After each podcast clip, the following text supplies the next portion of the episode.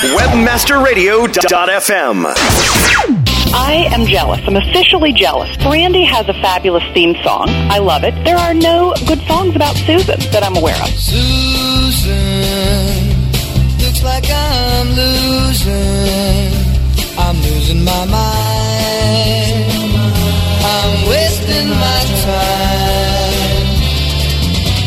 I have one of those weather widgets. It's had little raindrops on it for I don't even know how many days, right? I've gone to Fiji, I've gone to Washington, D.C. to see the cherry blossoms, I've gone to Fort Lauderdale, and every time I come back, my little widget has raindrops on it.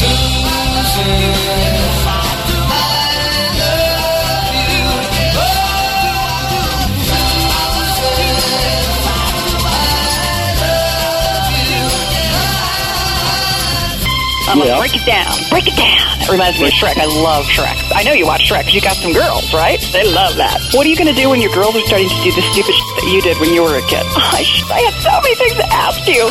Um,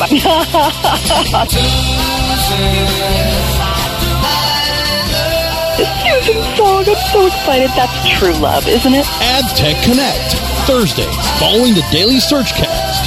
Only on WebmasterRadio.fm.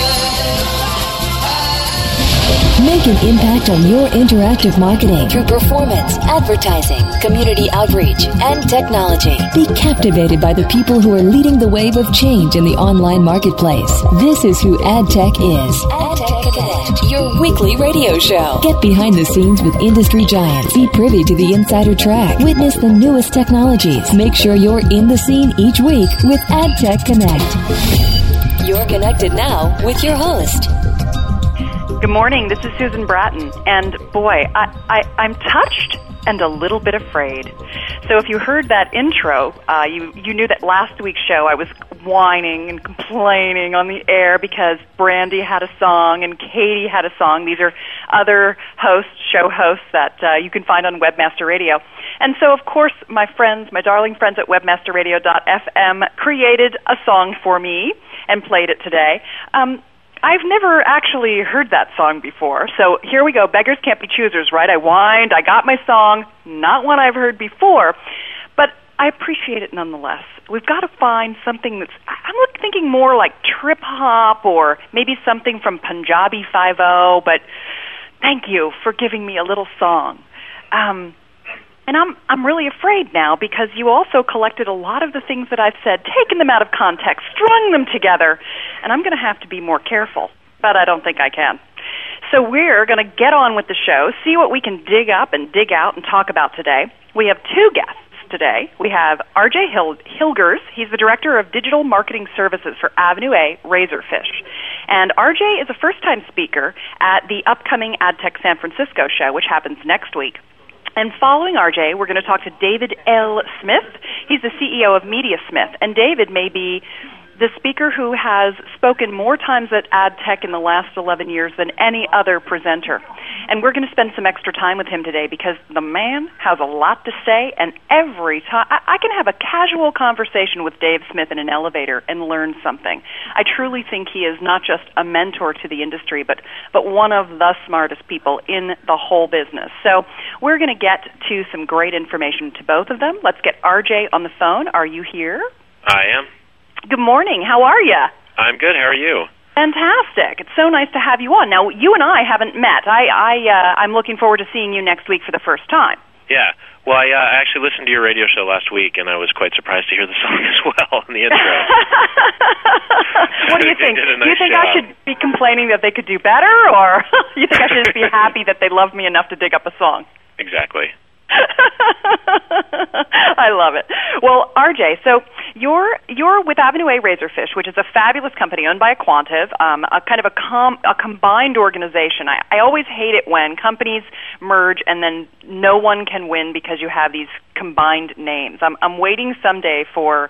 I- I remember seeing AARF, ARF. I thought that was kind of cute, but I, clearly that didn't stick. What's going on with the name? Let's talk about that. Well, I think the name uh, there's they both both Avenue A and Razorfish came to the table with such strong brands um, that for us to change the name to one or the other, we didn't want to really confuse the situation. and I think the marriage of the two organizations works because we do distinctly different things in some respects. So if you think about you know, Avenue A has basically been everything primarily external to the site, and Razorfish has been everything internal to the site in terms of developing sites, data behind it, that type of stuff. Um, as those two organizations come together, um, the brands are very strong, the offerings are very different, um, and it seems reasonable to bring those together. You know, at least in the short term. Um, but then as we continue to develop, the integration is happening very, very quickly across both organizations right now. So it's kind of it's fun to watch. It's fun to be a part of. And so someday we're hoping that you'll have an actual an actual integrated single company name, right? Uh, we'll let you know. and what about RJ? What's that stand for? Robert Joseph. Robert Joseph. Very serious. No one calls not you hiding, that. Not hiding any any strange name. and and so you're the director of digital marketing services. That's not that's actually not a title that I typically hear in the agency world. So it, it must mean something unique. You're you're not the account guy and you're not the media guy. What are you? Um, I'm actually serving as both right now. So if you think Ah. about, I mean, in the You're like an in, Avenue A razorfish. yeah, so I mean, the, the best way to think about it, and then, and you know, we we tend to talk about it more as an integrated offering internally. But if you think about it in terms of the the name of the company, um, I have I have been with the organization for just under seven years, um, most of it in Seattle. Um, and in the last year, have moved down to California to bring the "quote unquote" Avenue A side of the Avenue A Razorfish business to California. So we're doing that in a couple of our markets. We've we've uh, integrated offices in Seattle and Chicago, and working on doing it in New York as well. And have just over the last year um, brought a big crew down from Seattle, um, and then hired very quickly in the San Francisco area uh, to you know to bring every all things external to the site to the California area. so what what exactly do you do in all of that? So I'm, I head up the media and analytics group, meaning Okay. um, media for what we're talking about in California, meaning account management, media services, and then also the analytics arm of what we do. Which is I would say one of the claims to fame of Avenue A, right? The, the Yeah, I mean, we feel we feel good about it. Hmm? I think uh, I think it's definitely you know as we go out and talk to clients that we have or prospective clients, I think it's one of those things that um, really kind of shines through, and that they look at and say, oh, okay, this is a this is a different a little bit of a different story than what we're hearing from from other folks. And where were you before you came to Avenue A Razorfish? Well, it's interesting. Um, I actually came from the music world. Really? Um, All right, good. Because so I'm going to ask you what kind of music music- you like then. I kind of like all kinds of music. What What are you listening to right now? What's on your iPod that you're playing over and over again? Oh God, what's not on my iPod? And that's um, always hard. Yeah, it's a really good question. I don't even know if I could tell you at this at this moment. I've been listening to a lot of Johnny Cash lately. Uh, Did you wa- Did you just watch Walk the Line? I did just watch Walk the Line. I did too. We rented it from Netflix, my husband and I, and the next morning we got up and we played all of the Johnny Cash that was in Rhapsody, and it was good. But one day of Johnny Cash was enough for me. How about you? Yeah, Yeah, it's a Uh, little. no, I'm- I'm a it's couple a weeks little into it. plain sounding.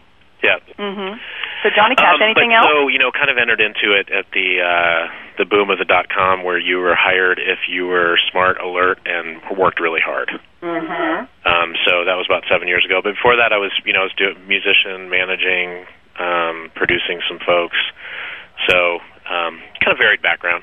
Nice. So that was a big segue for you. And you started out as a musician, and now you're kind of involved in, in analytics, which I think makes a lot of sense because people who do music tend to be good at math and analytics too. I found that a lot. Like engineers tend to like that kind of stuff too. Yeah, hmm music is very mathematical at its base.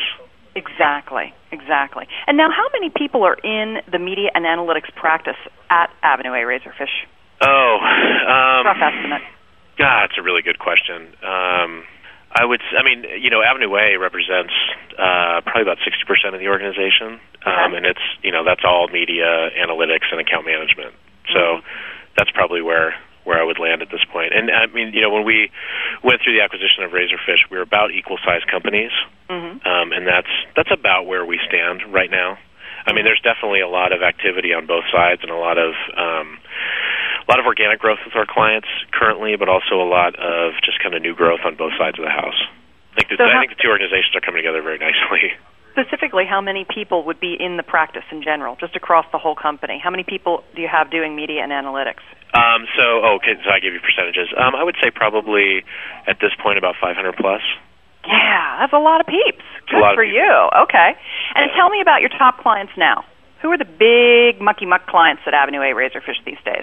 Um, I'd I'd love to share all those clients with you. Great, um, go ahead. You know, we generally don't share uh, too many client names with folks, Mm-hmm. um, just because we're really respectful of what our clients are doing. Uh huh. Well, give me a couple. You're gonna push me on this one, huh? Of course. It's not. It's boring if you Um, don't say anything, RJ. You got to cough up a couple things. Nobody wants to listen to. We have some clients, right? well, we definitely you got to work with me. Um, you know, we work. You know, I, I can I can say we work with uh, a couple different folks. I mean, we work with. We've been working with uh, Expedia for a while. We work with Visa. Um, but other than that, I think you know, I'll, I'll keep the answer at that. Okay. All right. You got to got to work on giving me something more. Some kind of thing. Let's see. Um, a couple things I wanted to ask you. One, Yeah. your uh, this is your first time speaking at AdTech. You're speaking on Wednesday morning, which is the kickoff of the show, right after the keynote. So you're in one of the top slots. Are you nervous? Uh, no, actually, Did, did I sounds just like make a good nervous? panel. Good. Tara, um, Brian from uh, UMI. So I'm excited. Yes, exactly. You've got Brian Monahan, VP Group Communications Director Yeah. of Universal McCann. You've got John Kate, VP and National Media Director of Carat Fusion. So you're joined by two really sharp people. And then, of course, the lovely and amazing John Durham, who's Yep. with Carat Fusion as well, um, and also the founder and chairman of San Francisco Bay Area Interactive Group. Is uh, Mhm. your moderator? He's a cool guy, one of our best speakers. He's he's definitely Yeah. the Oprah Phil Donahue style moderator. so he'll be standing in the audience with his microphone asking you questions. It's Yeah, always a good great show. things about him. and your your session is media buying and planning innovation. And really, the reason that you were selected to do this session is that um, we had asked for submissions around media innovation. So, can you share with the listening audience some of the things that you're going to be talking about? The idea for this panel was um, pain points create innovation. What innovation has come from pain points in your business? Yeah, absolutely. I mean, it's it's, it's hard to actually enumerate all of them, but I'll, I'll give you kind of a synopsis A of lot what of I'm pain. be talking You have a lot of pain in your business. yeah, of course, everybody has pain. Yeah. Um, but you know, there's there's a lot of uh, if you look at our 2006 media outlook report that we just published. Oh, where, really now, where do we find that? Hang on, we, d- we have to do URLs when we talk about this kind of stuff. Oh, okay, it's um, let me. Uh, I don't know the URL off the top of my head. All right. Take a minute to get it. And this is a new piece of data that you've just put out. Yep. Okay. And what's it called again? It is the um, 2006 Digital Media Outlook, Okay. and I am looking at it right now Good. uh, on paper. okay. I don't really have the I don't have the URL readily available. You describe it, and I'll Google it and see if I can find it while you're talking. Okay, I know it's on our site, which right, is good. avenuea-razorfish.com. Okay. Um, so I think it should That's be. a good start. People will find it from there. Yeah. Oh, Okay. here we go. Um, Got it's it? actually well, it's a register. There's a place where you can register for it, Yep. and it'll be sent to you. Okay. But if if you look at that report, it's basically broken out into um, two different sections. I mean, there's a whole bunch of innovative stuff going on in media right now. I mean, there's kind of the the base that everybody's doing, but then there's also a lot around video. There's a lot around um, just kind of overall new things coming out. You know, kind of the advanced emerging media. Like Um, what? So What we is talk it? a lot What about that in terms of blogs, emerging RSS, that type of thing. Mm, okay. Um, but then going into the second half, it really starts to get a little bit more into. So if you think about the media space as you know, media planner or media buyer would, there's kind of the media. Uh, but then if you think about it as we're able to think about it in the digital space, um, there's a lot of analytics in the background. Um, so what I'll be focusing on is as we get deeper and deeper into programs, and as people spend more and more money online, we've got kind of one. Um, we're, we're all kind of married to one kind of central attribution methodology, meaning kind of the last click or the Yeah. last view on the ad. Mhm. Um, what, what we're finding is as, as programs get bigger and bigger, they start to have an impact on the programs around them. So how do you know as you look at those attribution models, how do you think about um, are they cannibalizing from other programs? Are they not? You know all that kind of stuff. And what we've done, what we've done really well in the last three or four years, is take each of the silos, meaning web media, search, strategic partnerships, SEO, all those things. We've all done a great job of optimizing them very effectively. But the area where now we need to enter into is how those channels impact each other. So how does search, running a search program, impact a web media program, and vice versa? What is the right combination of search, web media, email? Um, so just trying to get those kind of cross cross silo integration points and understanding those better, so they can better inform when you're talking to a CMO who says, "Hey, I have this big bag of money, and I have all these channels, including offline, to put them towards. Someone help me define that a little bit better."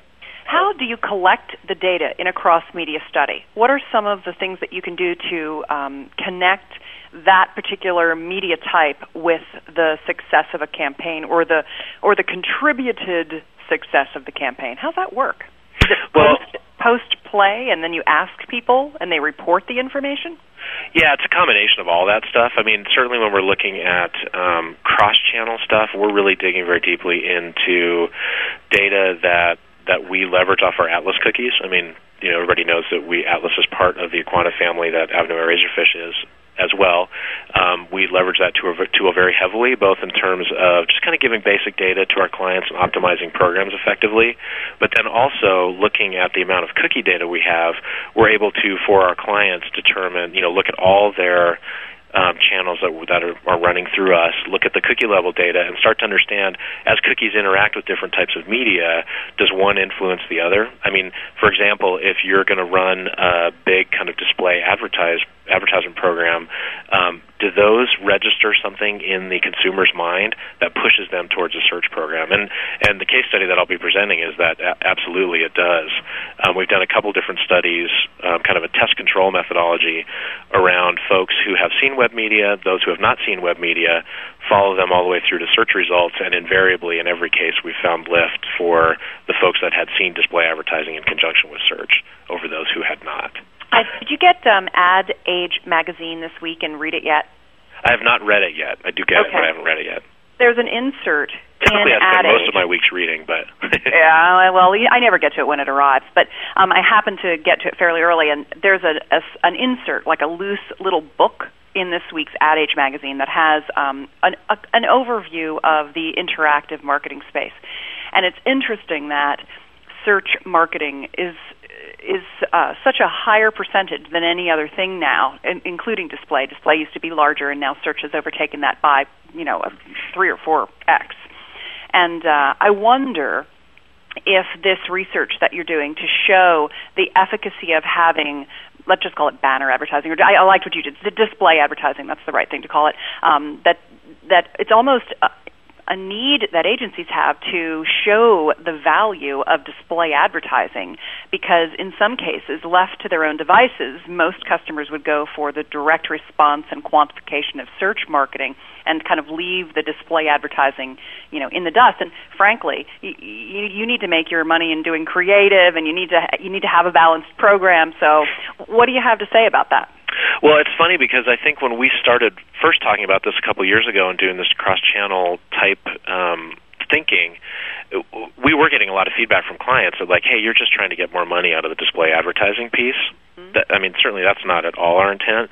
Right. Um, but what we are trying to do is, and our report, the 2006 Outlook report, actually says that we're managing about out of out of everything we manage, about 31% is search, and then the rest is some type of display advertising, whether that be in verticals or portals or networks. Um, what what's coming down the road is you know search has been very hyped over the last couple of years, um, which is is quite funny because I think everybody in the industry, especially on the agency side, has been doing some type of search for the last ten years. yeah Um, so search got a huge push over the last couple of years. It is a very, it's an incredibly valuable tool for folks. I mean, you know, it, it can drive a huge percentage of, of people's just bottom line business. So it's really important. Um, but as you think about where the web is heading and online advertising is heading, it's heading, you know, broadband is increasing. We're starting to see things like Live 8 and CBS Sports Line doing March Madness. I think that as we get into kind of richer and richer applications, that you know quote it kind of becomes a quote unquote display advertising for me at that point because there's a lot of branding dollars coming online and not, people aren't looking to search to really accommodate those branding dollars. So mm. how do we all position ourselves well to say, you know, search is powerful, but how do you really get down to like what's what's truly driving the overall picture? And if and if part of that that's driving the overall picture picture is the display advertising, then we need to be smarter about what that means and like the, the real significant impact, particularly if clients are trying to sell things through internally and trying to do the right things for their programs. So, what do you think of major portal buys where advertisers do a very untargeted approach, but you know, own and do the ro- a roadblock on the home page of Yahoo? What do you think about that? Well, I mean, there's always a place for it. Uh, we, you know, is we that tend, place? I, well, I think I, there's certainly places for like a particular product launch. If um, particularly a, at least a medium-sized advertiser has something really profound to say about their product, or they're just launching an entirely new thing in their industry, I think it has some value. Um, you know they're they're expensive for advertisers, and so our approach more on the portal deals is um, we'll put together deals that are as small or as big as it makes sense for our clients. So um, sometimes we have those in there. Um, they can be product launches, they can be holiday pushes. I think there's certainly they make sense in that case, um, or if you're tr- trying to drive some type of message. But overall, I mean, if you looked at a plan kind of on an annual basis, the smart thing to do would be you'd have those pushes here and there, but in the meantime, you're looking at how well the, the program is integrated, how well it's driving your metrics, um, how well your message is being delivered to people, that type of stuff. So I, I think they both have their value. I just think it needs to. You always need to be thinking about both in conjunction about, and how the program is integrated as well as it can be. What do you think the prices are typically for those kind of homepage takeovers? Oh God, it, it it's all over the map. Um, what are the, it, what's the range? Well, I mean, you can look at a you know a one day takeover could cost you somewhere in the area of like half a million dollars, depending on how you do it. Okay. Um, there's also some bigger programs that you know are multi-million dollar deals over a couple days. Um, you know, those those are still being done. I would I would I would I tend to think at this point, if if those takeovers are happening on a consistent basis, they're more kind of on a a one day basis and very close to either a seasonal push or a product launch. Okay. And we have about 30 seconds left. Yeah. So the last question that, that I'd like to leave you with is what is the most exciting thing you see happening in our industry? You know, it's it's a really interesting question. I I see so many exciting things. Um, so I'll, I'll I'll try to narrow it down. I think What's that one that you like right now? Something that's intriguing you at this very moment. I mean, I'll tell you, I, I really I am taking a huge shine to the the stuff that we were talking about earlier that I'll be talking about at AdTech around how do you look at channels. Um, and how they impact each other because I just think it has a huge impact on how advertisers think about their marketing budgets and the different buckets that they can they can put their money in. And for us as an industry to continue growing, it, it's these types of things that we need to continue to innovate to think about how do you think about just your media as a media planning and buying exercise, but then also behind the scenes, how do you get to a metric or a way of thinking that's a little bit more, you know, the best way I can think of to say it is media agnostic, and you're able to drive a ton of results by leveraging data through different media vehicles. So, I mean, I think the the analytics piece is a huge piece right now. If I said, if if you ask me what's what's kind of the huge piece coming, I definitely think it's the TV piece, um, and when that becomes a two way digital exercise. Well, and Atlas has started um, a separate group, right? What is it called? I forget. Uh, Atlas on Demand. Atlas on Demand. That's right. Yeah. So you you have uh, a team working on that right now, right? Absolutely. Yeah. Yeah. Actually, Well, there was great. a uh, two-page article in Business Week on it. Ooh. Um, Scott, who runs that program for us, I opened it, and there he was with sitting in our uh, network center. It was very strange. That's great. Well, Yeah, good. I'm glad great. you're getting that great coverage. Well, I, I appreciate it. You're, uh, you've had fantastic responses to my questions, and thank you. Just for the listening audience, no one gets prepped before the show, so um, it takes a brave soul to come in here and get asked anything from stuff about Johnny Cash to stuff about cross media synergy. So you did a great job, RJ, and I know people Well, will enjoy coming to see you at 10:30 Wednesday, April 26th at AdTech San Francisco. All Have a great thanks so much. Thanks, RJ. We'll be back after this commercial break. Thank you.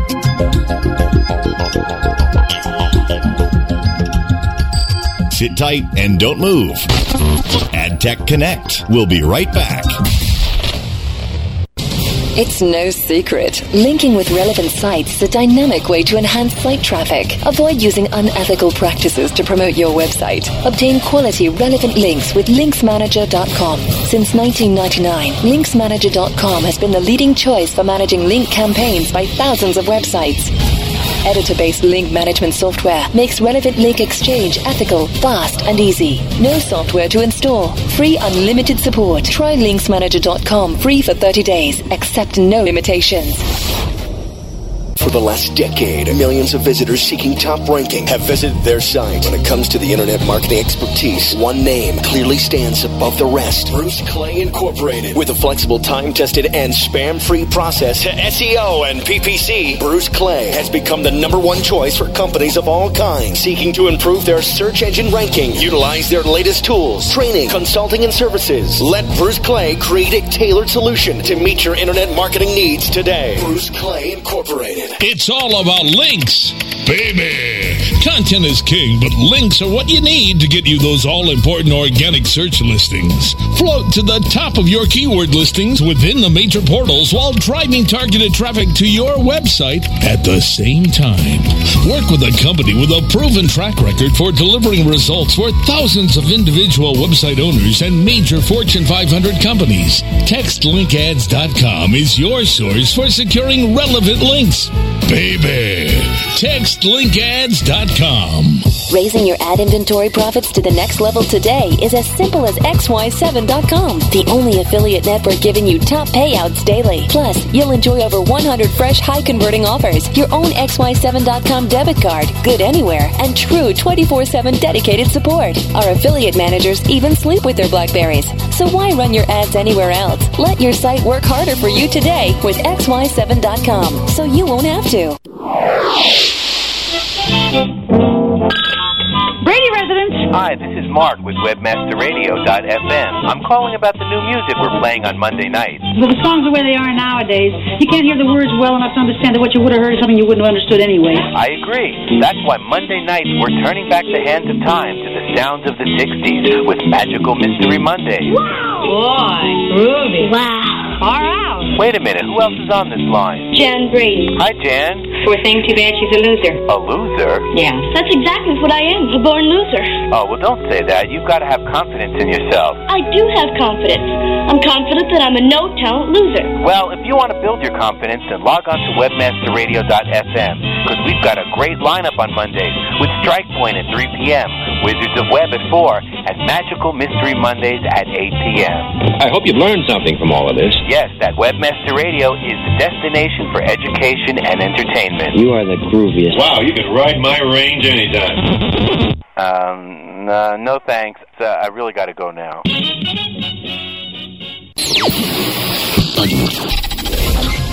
Now, back to AdTech Connect, only on WebmasterRadio.fm. Here's your host. This is Susan Bratton. Welcome back. We have Dave Smith, the CEO of MediaSmith, on the line. Dave, are you there? I am, Susan. Good morning. Good morning. How are you, my darling? I'm great. Always great to talk with you. And are you in California? I am, uh, and it's actually the rain has stopped at least I for know. uh, a few days, and I'm uh, at my uh, desk in uh, San Francisco. I can see I can see well, I call it Pacific Bell Park, but they keep renaming it. It's right now AT&T Park. Oh, and man, uh, a nice view of the bay, and uh, the boats come in and out. So I'm a happy boy.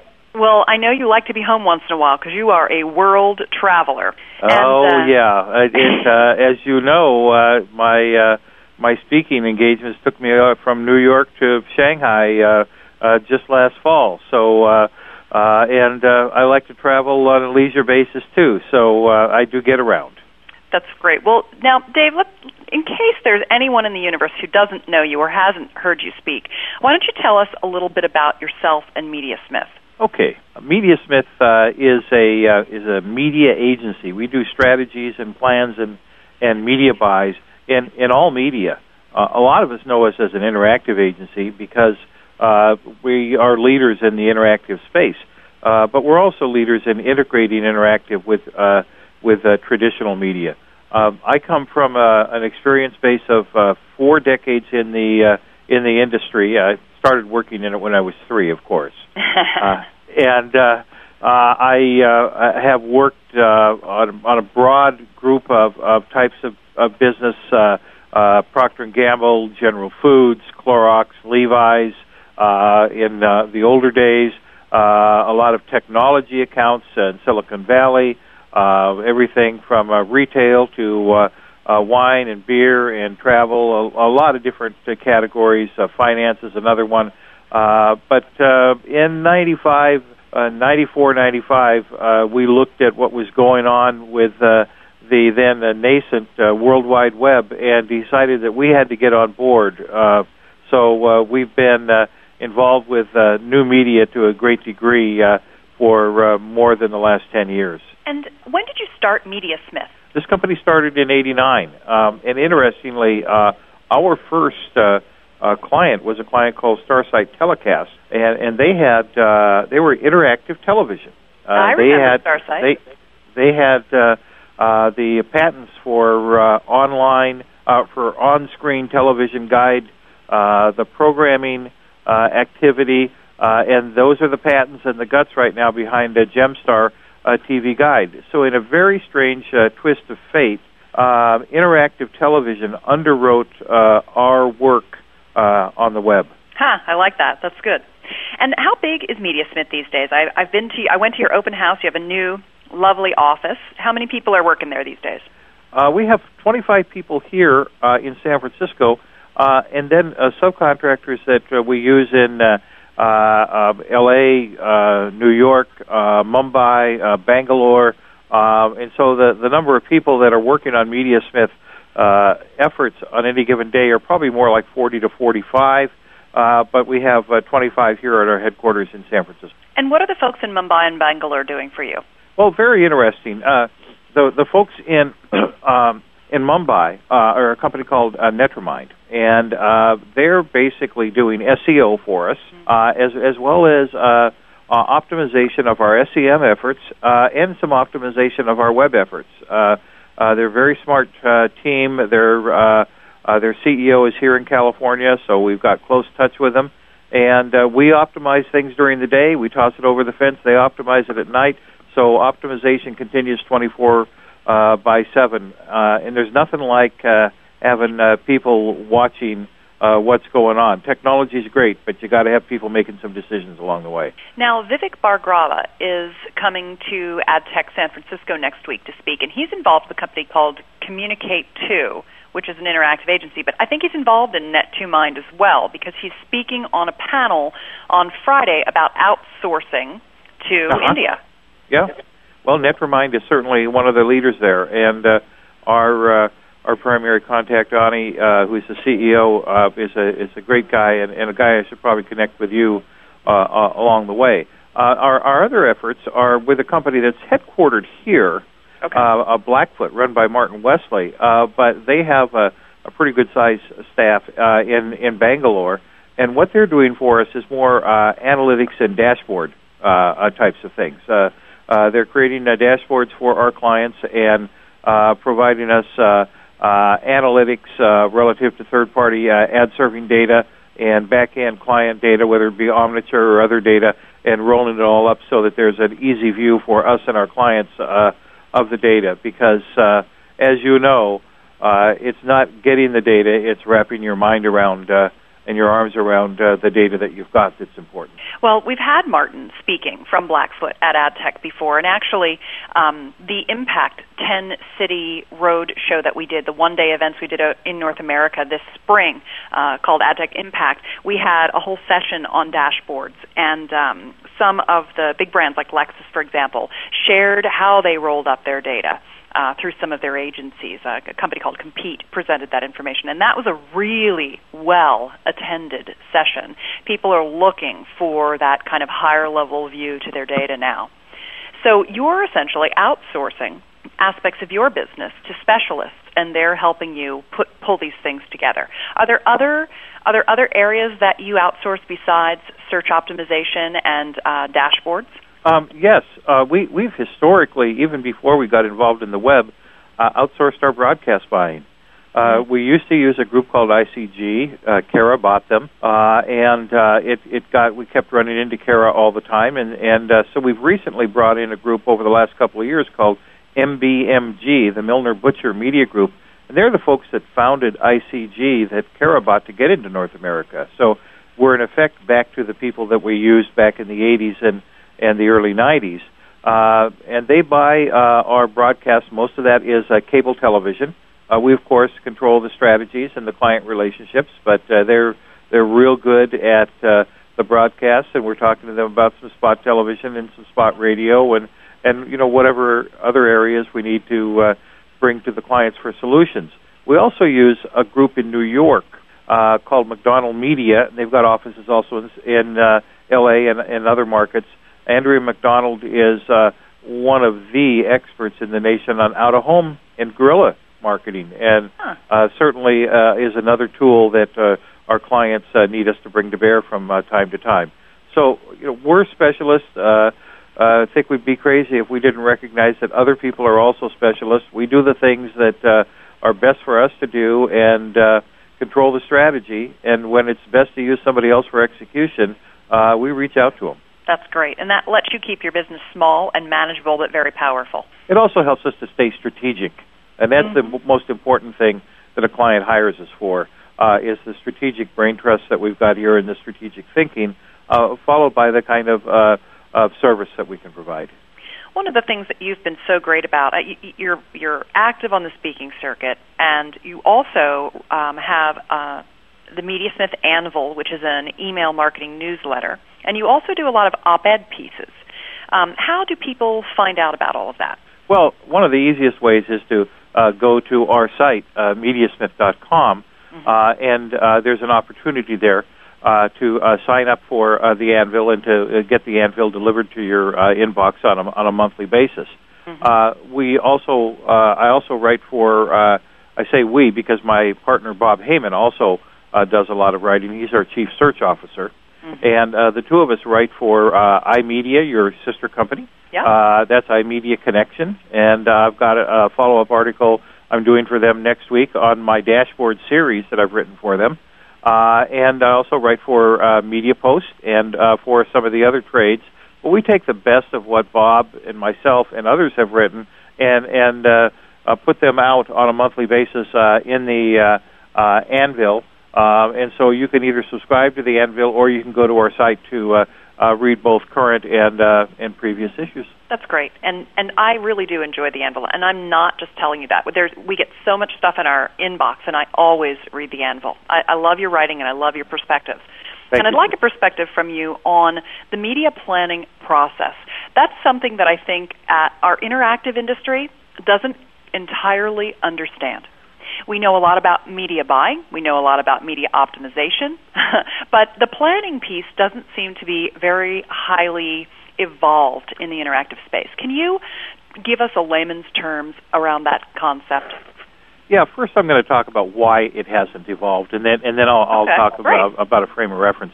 It, it hasn't evolved because for most media, uh, planners and buyers are different people. All right, They're, uh, for television, there are media planners, and then there are specialists in television buying. Uh, because these specialists in the interactive area were really interactive specialists, they did the planning and the buying, and a and a full planning process hasn't been uh, really uh, made possible to develop. Uh, think about a media planner as an architect. Think about a media buyer as a contractor. Right? You would not, if you were going to build a house, start by hiring a contractor to start pounding nails. Right? And that's what happens when you start with just a media buy. And, and a lot of people start with a media buy. They say, okay, what sites am I interested in? They call them up and they start saying, well, what's your CPM? Um, and uh, what, how many avails have you got uh, in this kind of area? Uh, and that is a little bit slapdash. It's it's always better uh, to take a step back and start with the marketing objectives of the client, uh, uh, translate those into media objectives, make sure that the agency and the client are in agreement on the media objectives. From there, develop media strategies, and that's where the real value is uh, from the whole media process is developing media strategies and talking about the alternative strategies that you can uh, deploy. Uh, and that's the heart of the planning process.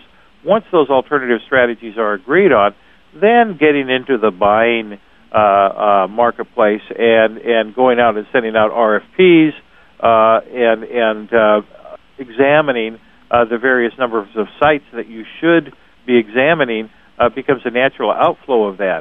But it's important whenever you're talking with somebody about advertising on their site that you keep in mind your objectives and your strategy because there are many more people who will come in the door, many more companies who will come in the door to want you to advertise than you can afford. And having a plan and having clear objectives uh, enables you to stay the course. It enables you to make sure that you're not wasting money along the way and that every penny you spend is on target. I, you know how when you use Microsoft Word and you start a new document, you get this choice of all these kind of prefabricated templates, yeah. like a checklist or your car automotive record or whatever. Is there um, a media planning template available anywhere in the universe that people who want to learn more about the process of this might be able to find? No, there's not a template. There are certainly um, um, some books on it. Uh, the and interestingly, the media planning process isn't a lot different for interactive than it is for traditional media. Uh, setting objectives, translating the marketing objectives into media objectives, uh, those, those are all things that you've got to do no matter what medium that you're in. Uh, there's a real good uh, book by uh, Jim uh, Surmanek uh, that uh, is available, uh, and I believe uh, Roger Baron helped him with the last edition, and I think it's available uh, on Amazon uh, and it is a book on media planning. I'm sure if you either looked up the term uh, uh, media planning or uh, named Jim Surmanek, uh, you would be able to find that book, and uh, it, uh, it it's a it's a pretty valuable book. Okay, that's good. That's fantastic. All right, will you play a little game with me? Anytime. Great, I love that. Um, I want to ask you a couple of questions, and I just want you to give me an, an answer that is totally boiled down into one or two sentences. And I'm going to ask you three or four or five of them all in a row. So it'll be kind of like, um, what's that game you play where I say a word and you say the first word that comes into your mind? Do you know which yeah, one I mean? I, I, I know that game, but I, I forget the name of the game. yeah. But that's the game we're going to play. Okay. All right. Uh, online video measurement falls short. Yes. you know how it falls short? It falls short because it only measures whether the commercial started. Okay. That's short. We want to know whether they played the whole thing and whether they saw the whole message. Ah, Got it. How can you uh, how can you measure uh, something without uh, measuring the, the completion rather than just the start? Perfect. I like this game already. Here's my next question: Is there an inventory crisis? Oh, you're uh, you're you're reading my mail, are you? Hey, don't don't give don't give out the answer. Just play the game with me, wavy yes, Davy Gravy. Yes, eh, yes and no. Uh, is there an inventory crisis? Yes and no. If you're in the automotive industry, uh, you've got a crisis uh, every day of the week.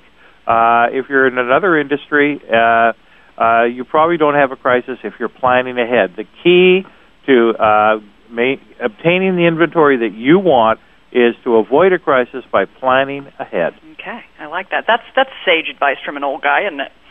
Well, you know, it it works. I mean, you have to figure out when the market, when the inventory in your marketplace gets sold out. In automotive, it could be six months ahead of time, a year ahead of time. In another category, it might be three months ahead of time. In another category, it might be a month ahead of time. If you go in and try to buy something that's not on the shelf anymore, you're going to be unhappy. I always likened the ad inventory world to being a produce salesman. It's a perishable it's a perishable product. All right, here's my next question. Yahoo's decision to stop selling trademarked keywords to competitors. It's the right thing. Um, a trademark is something that should be uh, protected, um, and uh, I think that our industry has to grow up and and uh, uh, understand that we've got to follow, uh, you know, the general uh, rules and general structure. Um, that said, if another company uh, goes out and permits us to buy uh, trademark words, and our clients' words are being bought by others, we're going to have no choice but to strike back. It's kind of like if somebody else declares war, uh, you're going to have to draw a line in the sand and, and, and fight back. But we'd rather have a little more organized and civil society where there's not war going on and that uh, uh, generally accepted tenets like trademarks are respected. Okay, I like that. Here's my next one social media advertising opportunities. Abound would be my word on that one. okay. and they're going to get bigger. I mean, whether you're talking about about Nick De- Denton and Gawker, whether you're talking about uh, uh, getting into uh, MySpace and and those kinds of things, uh, and LinkedIn and those kinds of things. Uh, there are so many uh, availabilities, and in fact, there there is right now more inventory in those areas than there are advertisers. And I think advertisers have yet to wake up to uh, the true opportunity through the one-on-one connection that can happen through uh, advertising in uh, the the social and the user-generated and consumer-generated media. We're playing word association. My producer tells me over I am. like, right, that's what Thank it's called, God word association. I want to do three more. Sure. You're doing a good job. Okay. Uh, Uh, so I can go to the next round. Yeah, we're going to the we're going to the bonus round. Uh, the most exciting event in our industry, and I don't mean like a trade show. You don't have to say ad tech. This is not. You don't have to kiss my butt or anything. Don't worry. I just meant like what what's the coolest thing happening in the industry today? What's the cool? Oh, not an event then. What's the coolest thing? no, no. thing happening? I meant event like something that's happening. it's it's a global thing. It's change, Mm. right? The reason I got involved in this industry in '94 and '95, and the reason we continue to be in it is constant change. And the great thing about it right now today is that there is a new investment going on in technology, and there are a lot of new metrics technologies and advertising deployment technologies and rich media technologies and video technologies and and you know there's there's so many new things that are being invested in and invention is uh, happening all over again. It feels kind of like 1998 or 1999, except this time we have a roadmap, which is a little more comfortable. Nice. And of all of those things that you listed, what what personally, from a technology perspective, gets you all jazzed up?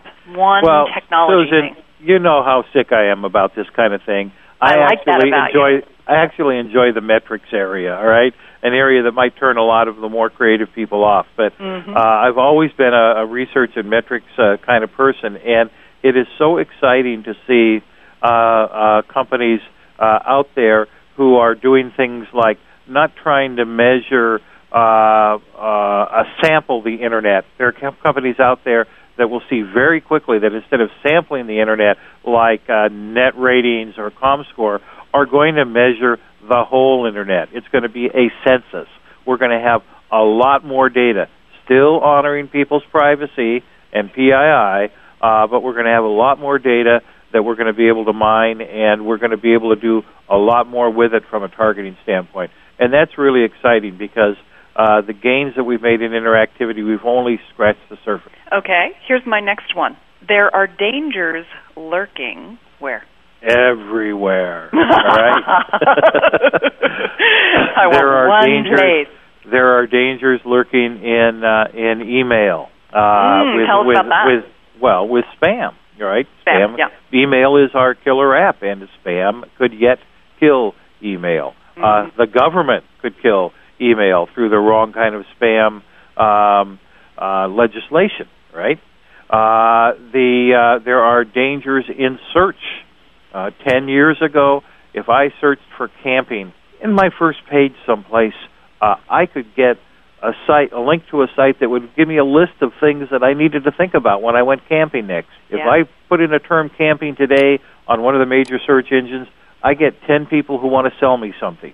Mhm. Right? Search is in danger of becoming uh, simply an e-commerce front end and not the information uh, portal uh, that it's set out to be. And uh, there is a danger that uh, uh, with the, with the greed of trying to monetize everything, uh, that uh, industry is going to lose uh, its uh, its focus.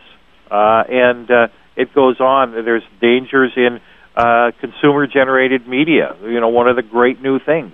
And yet, uh, uh, one of the car manufacturers uh, made the bad mistake recently. Don't know whether you read it.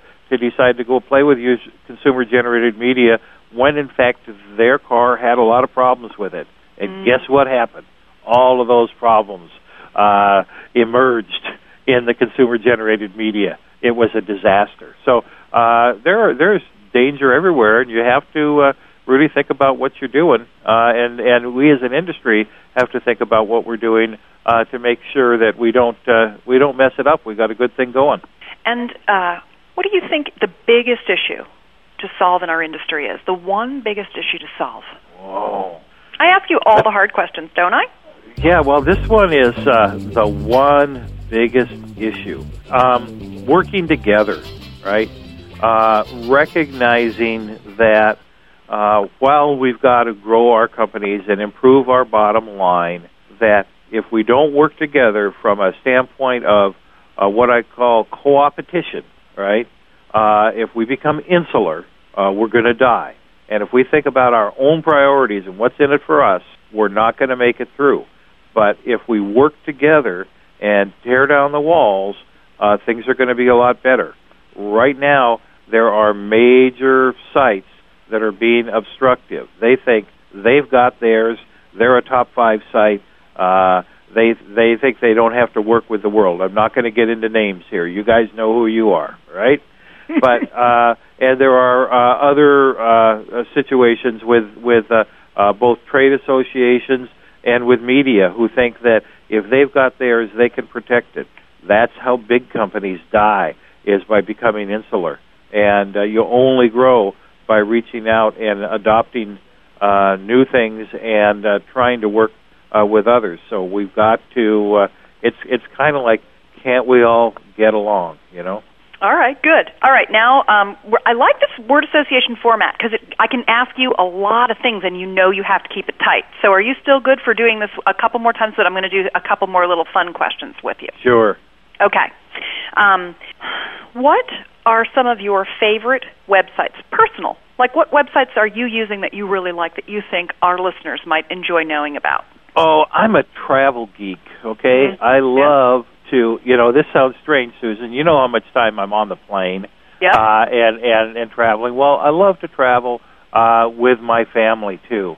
Uh, and so I have uh, a uh, a group of sites uh, that I love to go to uh, to uh, basically uh, help to optimize uh, my own travel. All right, Okay. and uh, that could be uh, uh, something like uh, Christopher Elliott's email at elliott.org. All right, uh, I subscribe to his uh, his uh, email. I love uh, to uh, even browse around uh, things like Expedia and Orbitz. I'm really sick here. Uh, okay, first class flyer.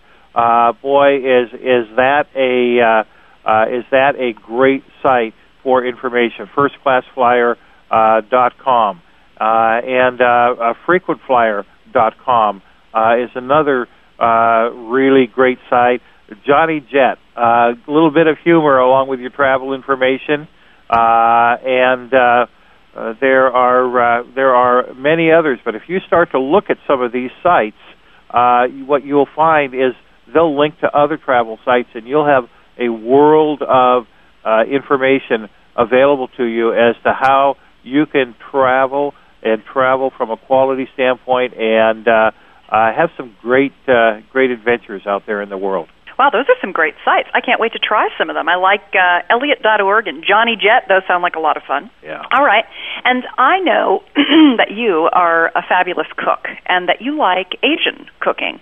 What what's the last thing you made that you thought was absolutely delicious and that we should consider making as well? Wow. Okay. The last thing I made that was absolutely delicious was uh, Gai Himapon, a uh, Chinese cashew chicken dish. Uh, that's a that's a pretty complex dish. You can find recipes at a, at a lot of. Actually, it's a Thai chi, uh, cashew chicken dish. It's a little spicy, uh, and you can find it in some Thai recipe books. But I'll give you the last thing I made that was simple, and will blow people away when they try it. Okay? All right. It's simply sesame chicken, and all you have to do is you take a chicken breast and you slice it up not into nuggets but into little little strips uh, that are Hong maybe Kong a couple style. of inches long, and you uh, marinate it in egg white, Okay. right? And then you uh, pass it through uncooked sesame seeds. You you basically cover it with uncooked sesame seeds, and you deep fry it. Oh. That's it. That's it. And it is simple. Uh, in fact, the place I got this recipe said this method should not be despised for its extreme simplicity. right? and you serve it with really, really hot Chinese mustard. It is the greatest appetizer. Now, where do you get your hot Chinese mustard? Do you use the powdered kind that you it with water? I use the the powdered Colman's English mustard. yeah, I like that And the too. longer you the longer you stir it, the hotter it gets. Mmm. You know what I could see that that sesame chicken being cooked with would be some kind of one of those Shanghai style sweet and sour sticky sauces. Well, yes. Once you've cooked, once you've prepared the sesame chicken, you'd if you can avoid eating it all, uh, you could take it and add it into a uh, a stir fry. All right, you'd add it in towards the end of the stir fry so it doesn't get all soggy. Yum. Uh, but you uh, uh, you could stir fry some vegetables, uh, put a sauce in there, uh, and then add the sesame chicken in just at the last moment, just to give it a little coating, and then put it on the table. Now, when you deep fry, do you just get a pan and heat up the oil, or do you have a deep fryer? I use a wok. You just use the wok. I, I, I use a I use a wok. It gives you a lot of room to deep fry. Yeah. Uh, and uh, you, you end up using uh, you know a couple of quarts of oil. Uh, what kind of oil do you use? Always use peanut oil. You like peanut? There are only two kinds of oil that don't become carcinogenic at high heat. That's peanut oil and olive oil. And Oh. all of these other oils that they say are cooking oil are actually dangerous for you long term uh, with high heat. You should only cook with peanut oil or olive oil uh, if you're doing any kind of frying or anything like that. Yum. Well, I I know that the people on the East Coast are happy because it's lunchtime there, so they can go out and try to find something delicious in Chinese. We'll have to wait a couple of hours. Um, now, you're speaking next week at AdTech San Francisco, and you're doing something a little unique. This usually you are uh, there uh, moderating or sharing your views on media. Uh, next week, you're herding cats. Do you want to tell Uh, the listeners about your session and why they should come? Yeah, herding cats is the right is the right term. We've got uh, some 35, some 30 some uh, speakers who uh, have one minute tips, something that uh, that uh, they have to say that that uh, other people are going to say, "Wow, I wish I'd uh, I wish that occurred to me. I wish I'd thought of that. That's a great idea. I want to write it down. I'm going to maybe apply that idea in the future." Uh, and each of these speakers, no slides, nothing else. They come on the stage. They have one minute, and and we we take the hook, we pull them off, and the next one comes on and gives their idea. And folks, if you're going to come to that, uh, it's a 4:30 on Thursday, and at AdTech, and bring your notebook and uh, be ready to do some writing because uh, in 35 minutes you're going to get 35 great ideas. And and really, the way we do this is we go after some of the best speakers at the whole show. So we, at, at the AdTech San Francisco show, there were about 250 speakers.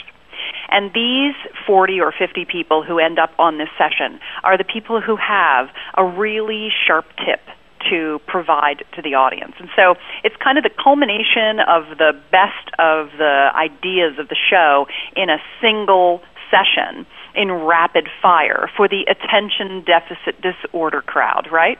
Right, and and uh, of the 30 to 40 speakers that we're going to have, uh, they represent over 20 countries. And Oh, my so gosh. Uh, that's going to be interesting in and of itself. I didn't know that. Wow. How'd you come up with that number? One of the guys from India counted. Oh man, that's cool. Thank you for letting me know that. Now, are you? Uh, we're we're going to wrap up. We've got just about a minute or two left. Are you doing any global media buying? Oh, sure. Uh, you know, 90% of what we do is here in the U.S., but we buy uh, technology, advertising in both print and web uh, in Asia uh, and in uh, in uh, Europe. Uh, we buy worldwide uh, media in both print and web. Uh, we have bought some broadcasts from time to time uh, and some out of home from time to time, but most of our international right now uh, is for our technology clients, and, and most of it is either uh, print or web. Some of it's uh, uh, tr- uh, international, and some of it's uh, uh, local markets, country by country. And wh- what do you see for your for your cu- well? Can you tell us the names of some of your customers just so we can have them in our head as we're discussing this? Yeah, we work for Trend Micro. They're one of our biggest customers. They're one of the, the leaders in uh, antivirus uh, solutions. I use their product. It's called PC Cillin, right? Yes, it's called PC-cillin, and uh, we we uh, we do some very interesting work for them, including deploying to the world on Google uh, word of a new virus when it comes out. Generally, if a new virus is declared uh, yellow or red alert, we will have up on Google worldwide in all countries within a couple of hours uh, using the AdWords uh, a, a solution for folks, uh, and we're the ones who deploy that. Uh, we we uh, uh, do some work for Business Week uh, online. Uh, we do some work for a new company called Head Street, HeadStreet, headstreet.com. You ought to check it out. It's a way that uh, the everyday investor can get involved with things like options and futures and and uh, commodities and things like that, and not have to be a qualified investor. Oh, that's Uh, very interesting. we work for the National Geographic uh, Channel. We help uh, promote uh, uh, their uh, their special. Uh, so th- those are some examples of a variety of of uh, of B two B and uh, consumer. Uh, Shutterfly uh, for their photo service. Mm-hmm. Uh, OSE Business Services for uh, uh, for copying is another example. Uh, so uh, again, a variety of both B two B and consumer, uh, ranging across all media with an emphasis on interactive and search. Am I spelling head street wrong? I, I wrote the word head like what's oh, on your it's shoulders. Hedge. It's it's hedge like one that you would trim, right? H E D Oh, G E. hedge. Street. HedgeStreet.com. Yeah. That makes sense. Hedge Street. Okay. Yes. I'd Yeah. written Head Street. They're they're going to do for investing what eBay did for uh, for the uh, um, uh, market of uh, of auctions. They're going to bring it it uh, out of the uh, big options trading houses and bring it to uh, uh, the everyday person. Very nice. And it seems like a lot of your customers are very temporal. Uh, Hedge Street is a kind of a do it now, Trend Micro. You've got all the stuff you have to push out immediately. National Geographic, you're always promoting the latest and greatest. That it seems like you probably need a content management system in house or something. How are you managing all of this kind of latest news and information rather than running? You know, old style was we had a, a print ad or a television spot and we ran it for you know three months or six months or a year. it sounds like you may be changing your ad copy every single day in the in the light of these kinds of clients. Well, that's where third-party ad servers uh, uh, come in. Uh, they third-party ad servers. Uh, we're using Atlas. We're experimenting with the Blackfoot offerings. Uh, they can help us a lot as far as uh, uh, deploying uh, the right ad and the right message uh, to the right site and the right consumer, uh, and the ability to uh, uh, change things uh, rapidly uh, if we need to. Uh, for uh, for Trend Micro, uh, the people that deploy the antivirus uh, messaging have to be on call 24 hours a day, seven days a week, 365 days of the year. Uh, and uh, unfortunately, those people, the client has their home cell, their home phone number and their cell phone number because when a virus breaks out, uh, you got to be ready. All right, so you're uh, once again leveraging external technology solutions to make things happen for your customers. You got it. That's great. Well, uh, it's been a delight to spend some time with you, and I really appreciate you doing that word association thing because keeping everything terse allowed me to plow through a massive, massive amount of um, tickling of your cranial folds, which I love to do. And I learned a lot, as I always do every time I spend a few moments with you. Thank so, you. Thank you so much. Uh, we're going to go, and I will look forward to seeing our listeners, as will you, Dave, next week at AdTech San Francisco. Have a great day, everyone, and thanks so much.